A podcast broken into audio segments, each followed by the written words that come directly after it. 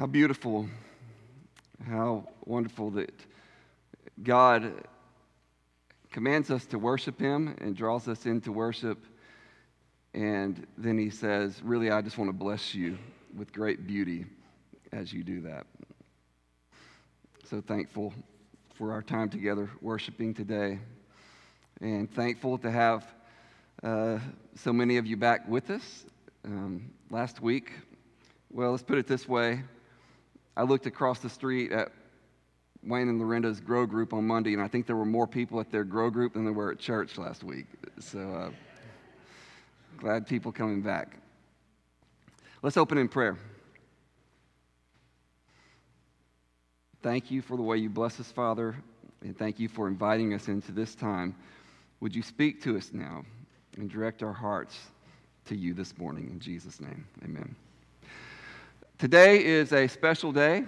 Uh, it's the day of Rocky and Lori's baptism.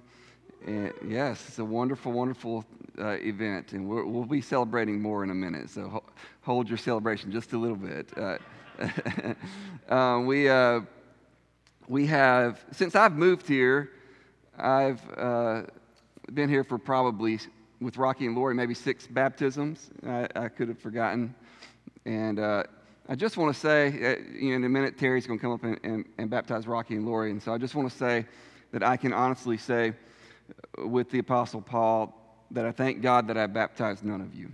Um, I'm just joking. That's just a scripture. um, really happy about today and just happy to be, be able to witness this uh, beautiful time. So, we're talking about reading the Bible, and this whole month we're talking about teaching and training the church. And, and uh, we're going to be repeating some things, recircling back, uh, circling back to some things that we've talked about before. That's okay to do.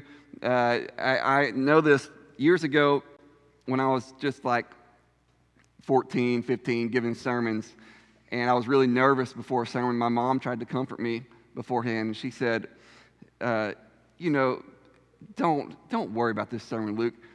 Just a little while after it, nobody's going to remember it anyway.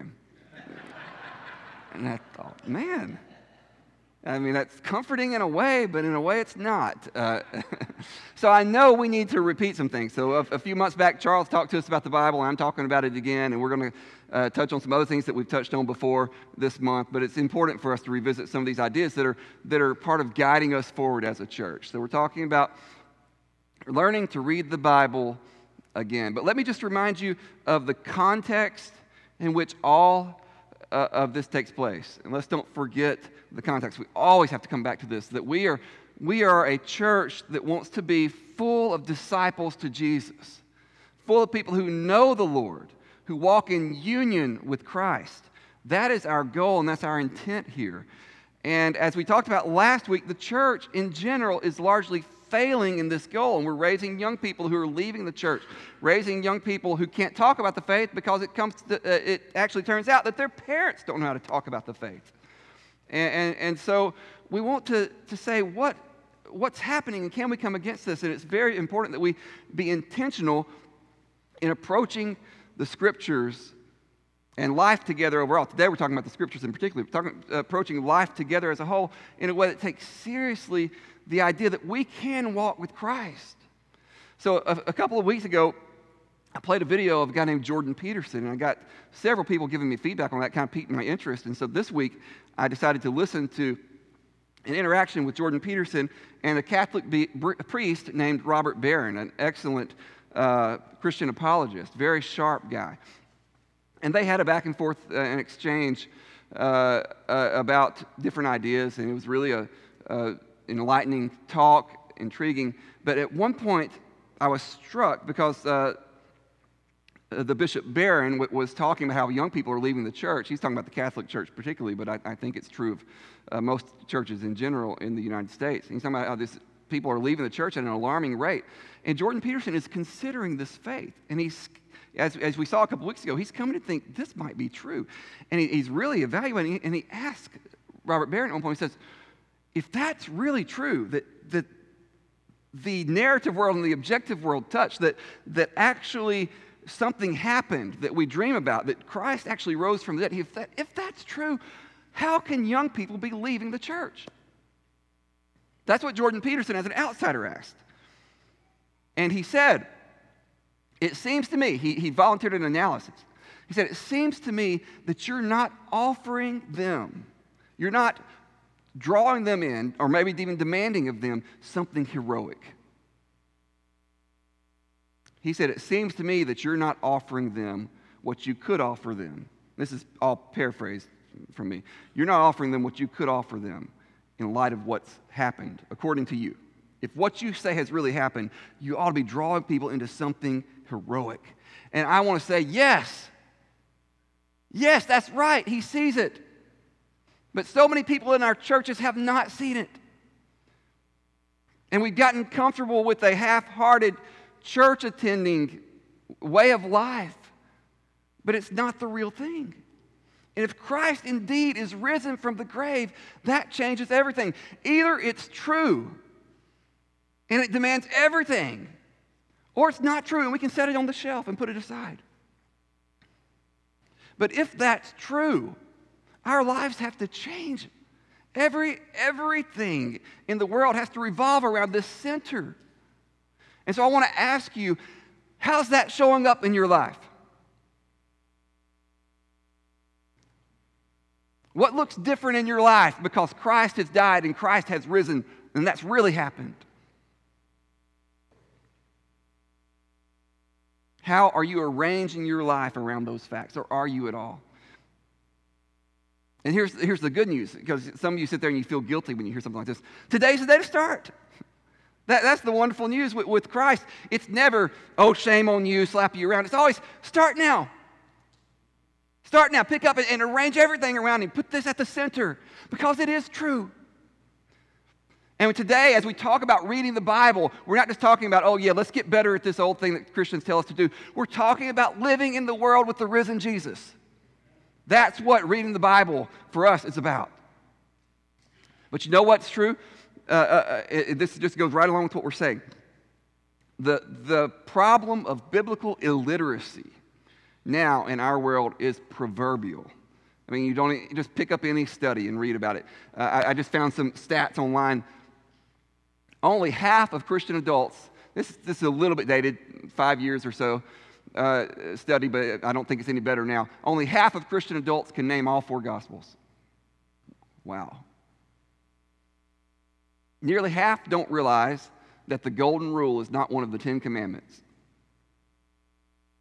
48% of Americans read their Bibles fewer than two times a year. That's not saying they read it through fewer than two times a year, right? He's saying they don't even pick it up and read anything out of it two times a year. Now, you know what I think the, the, the problem is? I think we have forgotten what it means to say we have the Word of God.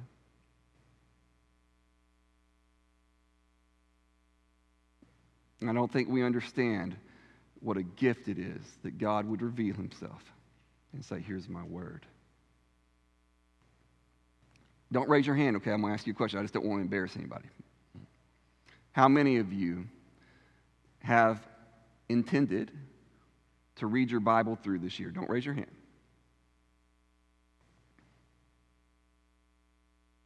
And of those of you who have intended it, how many of you actually are going to accomplish it? You know, it's August now. Can you believe it's August? Man, football season's about to start.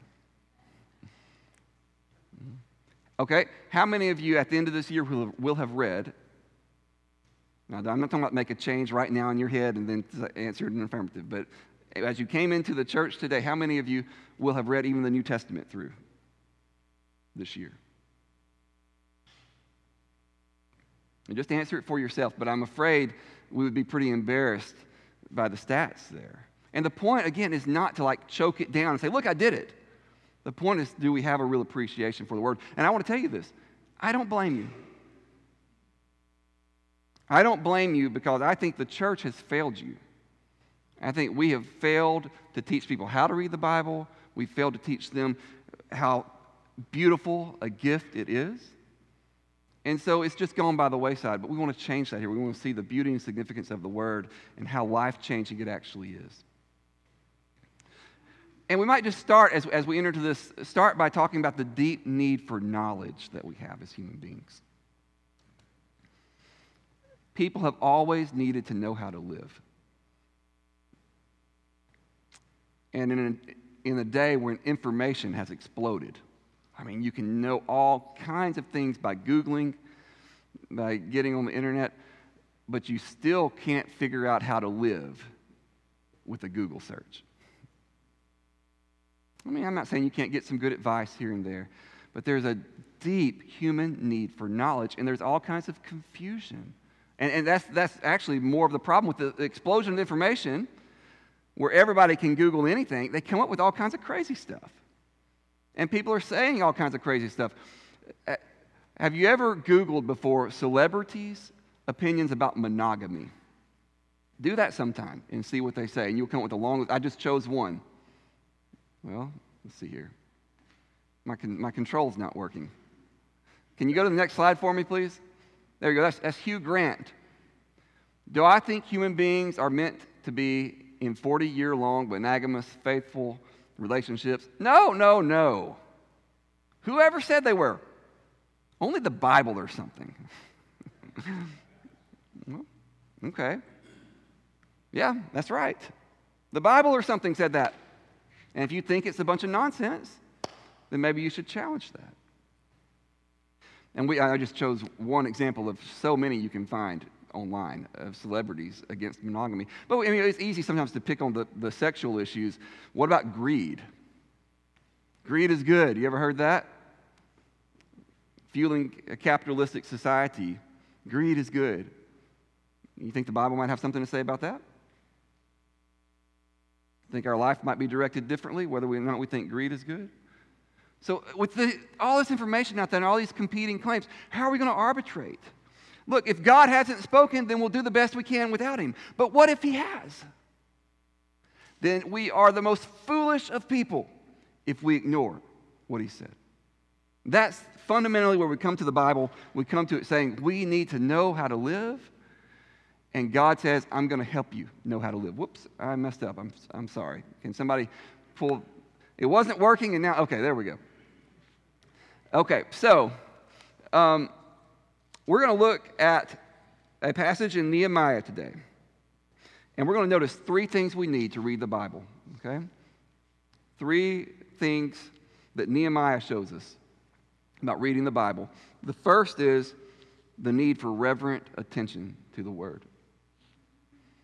Okay, so let me just give you a little bit of background first. The people have come out of exile. They were exiled because they did not pay attention to the word. And apparently, even after coming out of exile, they haven't paid much attention in the way they, they respond to the word. And as they're restoring the people, Ezra the priest is called upon to take the book of the law and read it to them. They're renewing their covenant, but apparently, some of these people, they've just never even heard it. They have neglected the word. Okay, this is, this is what Nehemiah is telling us about. They're re- being restored, they're renewing the covenant, they're going to live in the, the city of Jerusalem again.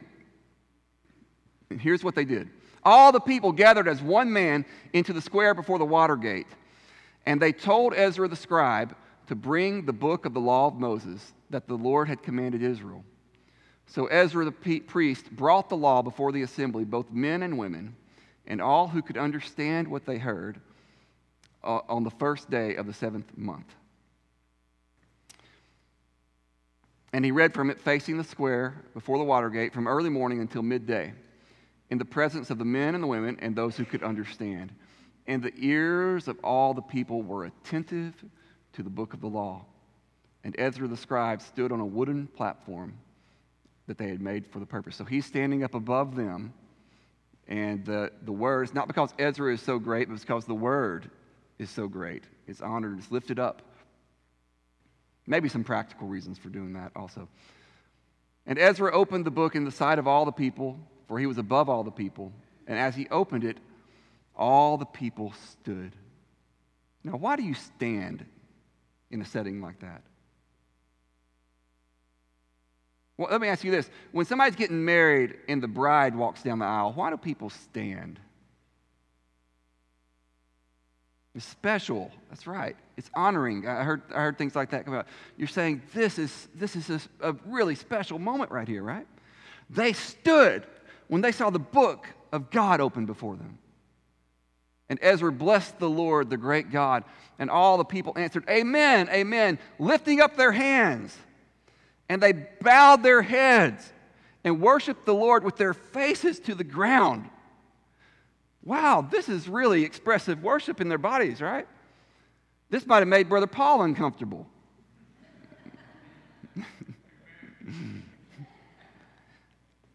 this is why we say we need to think about putting our bodies into worship. These are people who they're like the word of God. They haven't they haven't been hearing it. Nobody's been reading it to them, and then they see this coming out before them, and they stand up and they bow down.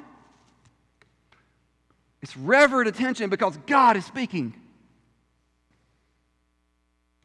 I'm afraid in a world where we have Bibles sitting all over the place, might as well be used as doorstops, we've forgotten what it means to have a holy book.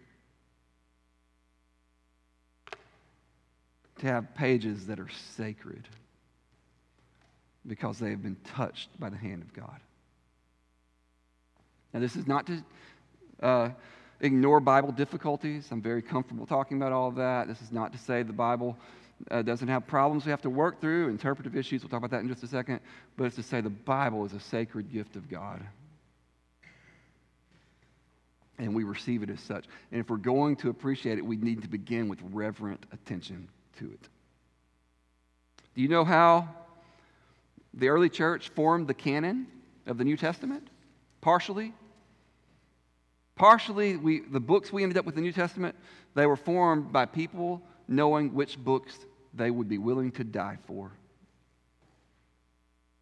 When persecution arose, and they said, let's wipe out the scriptures, let's wipe out the biblical books, the books of the church. They had to know whether they were going to give those books up or whether they were going to hide them and say, This is worth my life. And those are the pages that you hold in your hand. The church handed down to us. This is a holy book, and we enter it with reverent attention. Secondly, in Nehemiah, we see the need. If we're going to read the Bible well, we need to read it with clear understanding. The Levites helped the people to understand the law. This is why there are teachers in the church. God has always needed people to help guide and understanding. While the people remained in their places, they read from the book, from the law of God clearly and they gave the sense so that the people understood the reading. Now, all the people went their way to eat and drink and to send portions and to make great rejoicing because they had understood the words that were declared to them. On the second day, the heads of the fathers' houses of all the people, with the priests and the Levites, came together to Ezra the scribe in order to study the words of the law. They saw the need to understand what they were reading. And let me say to you today, there's a lot of ignorance that floats around on this that ends up getting us into trouble. And, one of the main things you'll hear sometimes that is very misguided is that the Bible is simple. At least that's implied if it's not stated that way. The Bible is simple. You ever anybody say, um, I'm not telling you what I think. I'm just telling you what the Bible says. Do you know you can't do that without thinking? The Bible must be interpreted. You can't, you can't read it and not interpret it. We're all doing it all the time. And, and, and, the, the reason we say something like that is I'm not telling you what I think, I'm just telling you what the Bible says. Is what we're really saying is my interpretation is right and yours is wrong. And so my interpretation equals what the Bible says. And we just need to stop and realize okay, we are interpreting. We're an interpreting people. God has given us a book and He expects us to interpret it. And sometimes that is very, very difficult. I like the, the quote from a, a philosopher, it's, it's off the cuff, I don't know if this is exactly right, but he says basically opposition to theory. And, and here we might say opposition to interpretation, something along those lines. Opposition to theory is usually opposition to other people's theory and oblivion to one's own. Your op- opposition to interpretation is opposition to other people's interpretation. and you're oblivious that you're interpreting, right? But we hear this kind of stuff. I'm not telling you what, what I think, I'm just telling you what the Bible says. No, you have to interpret. It is what you think, the Bible says. I'm sorry. I know sometimes it seems really clear, but even some of those cases, it's a superficial understanding that seems really clear. And we have to dig in and do the hard work of understanding. When people say uh, that the Bible is simple, sometimes they use it as an excuse for not studying. Many times it is an excuse for a legalistic and authoritarian approach. It says basically, if you challenge me, the leader, or us, the leaders, you're challenging the Bible itself. If you disagree with me, why are there so many disagreements? Well, because you don't respect the Bible. no, there are many disagreements because interpretation is challenging. Part of this uh, has come out of an uh, enlightenment, modernistic understanding of things in general. Back years ago, people thought science was going to show up and, and, solve all the problems of the world, and we could unite on science. Actually, Alexander Campbell, one of the founders of the Restoration Movement, he, he grasped onto this and tried to come up with an interpretive method that was more scientific and thought we could all unite around that. The problem with that is now people realize that not even science is scientific in that way. Not even science is beyond interpretation. Why do you think there's so many differences about COVID right now? Because some people are bad and some people are good. No, that's not it. I'm sorry.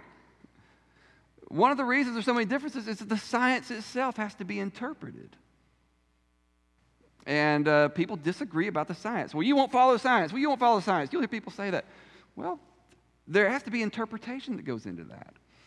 And it, it requires careful thinking. It's why we shouldn't demonize people who disagree with us on these kind of things. But if, if, if even that requires interpretation, of course the Bible does. And so we need clear understanding. We need to come with a careful approach to interpretation.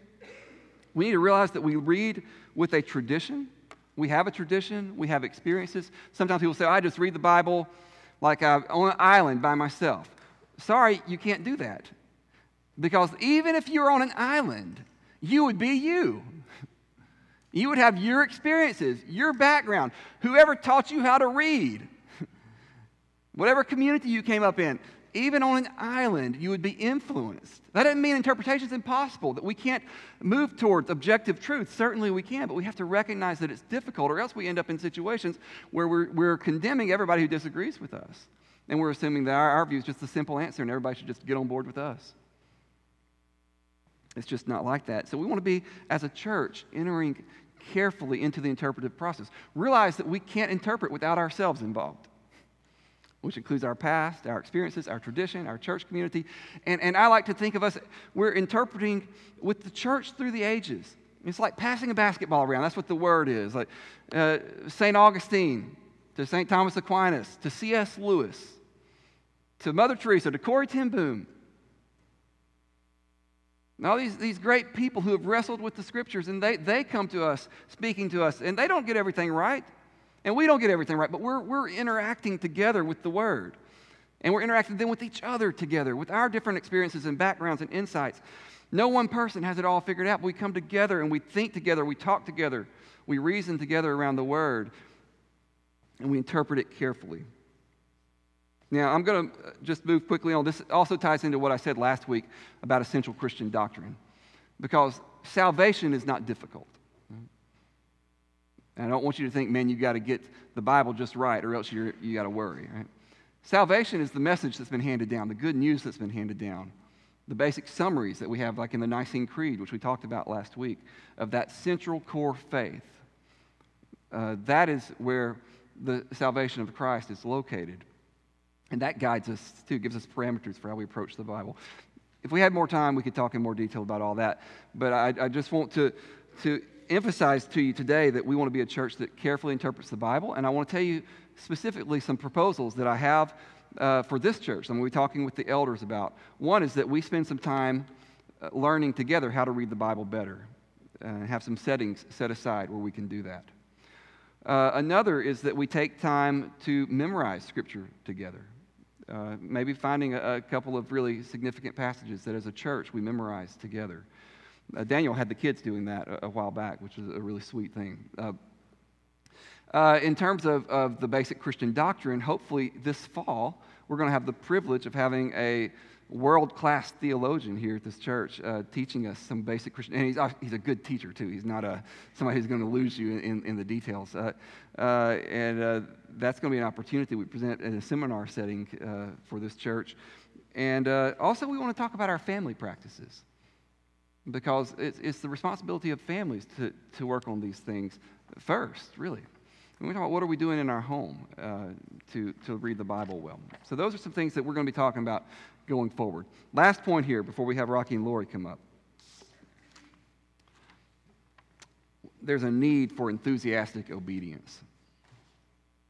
May I suggest to you that if the Word of God has become boring and burdensome to you, it's possible that you're reading it without intending to obey it.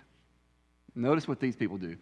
They found it written in the law that the Lord had commanded by Moses that the people of Israel should dwell in booths during the feast of the seventh month, and that they should proclaim it and publish it in all their towns and in Jerusalem. Go out to the hills and bring branches of olive with, with olive, myrtle, palm, and other leafy trees to make booths, as it is written. So the people went out and brought them and made booths for themselves, each on his roof and in their courts and in the courts of the house of God and in the square the, at the water gate and in the square of the gate of Ephraim. And all the assembly of those who had returned from the captivity made booths and lived in the booths. For from the days of Jeshua the son of Nun to that day, the people of Israel had not done so, and there was very great rejoicing. You see what they did? They obeyed. They said, The law says do this. We can do it. And notice it wasn't something burdensome, it was a great gift to them, but they had just set it aside. And so they entered it and they were rejoicing. And as they did so, they continued to read the law. And day by day, from the first day to the last day, he read from the book of the law of God. They kept the feast seven days, and on the eighth day, there was a solemn assembly according to the rule. Now, on the 24th day of this month, the people of Israel were assembled with fasting and in sackcloth and with earth on their heads. And the Israel, Israelites separated themselves from all foreigners. Notice the consecration and stood and confessed their sins and the iniquities of their fathers. See, they're recognizing, as they hear the law, they're recognizing where they've gone wrong and they're repenting and they're turning away. And they stood up in their place and read from the book of the law of the Lord their God for a quarter of the day. For another quarter of it, they made confession and worshiped the Lord their God. I want to say to you that it's only as we become intent upon being obedient to the word, that the word will become powerful in our lives. And if you found yourself saying, Man, I don't want to read the Bible, possibly it's because you don't see its relevance for you and what you're going to do, how you're going to live. Possibly you haven't said, I'm going to do what it says by grace and only by grace. Now, it may be that you just haven't understood it, right? It may be that you haven't come to it with reverent attention. These three points that we've talked about, because you've, in our society, you've, you've lost the sense of God speaking. Or you've lost an ability to understand it. It's been covered over with traditions that, that uh, cloud your vision. But it may also be that you've kind of said, you know, I know how I'm going to live, and if God speaks in the Word, it's not going to be much different. Brothers and sisters, we dare not neglect the great gift that God has given us in His Word. Take that as a point of emphasis. it's not just that we read it and do it, also. Let me, let me say this it's that God actually meets us in the Word presently. That's why when we read the word in the church and when we preach the word in the church, this should be thought of as an audible sacrament. God is speaking to us. That's what was happening for them. Sometimes the word is read and, and absolutely nothing happened. It's dull and it's, it's weak and people aren't attentive to it. But, but when something happens, it's because God pulls people's hearts open and pours himself in. That's what he did for those people. That's what led to their confession, their repentance, their worship, their obedience. God still speaks in his word today. I know a man, he's an elder in the church. Well, some of you know him, Mark Elliott. Uh, he's an elder in the church in Louisiana, a wonderful man. He started studying the Bible. In his testimony, I've heard him say this. He started studying the Bible to prove people wrong. He was an atheist or an agnostic, didn't believe, was hardened against it. But it's like some Jehovah's Witnesses or somebody came over and wanted to argue. So he said, I'm going to prove them wrong. He started studying the Bible to prove them wrong. And in his testimony, I still remember what he said years ago. He said, Guess what? When you start reading the Bible, you start believing in Jesus. because God grabbed a hold of his heart when he was just reading the Bible. And today he's an elder in the church. God speaks in his word. This is a sacrament, this is grace for us. Don't beat yourself up because it's hard. You've learned some bad practices. You've absorbed a world around you that's made it hard. Okay, let's work on that. Let's work on that together as a church, and let's come to see the relevance that the Word of God has for all of us together.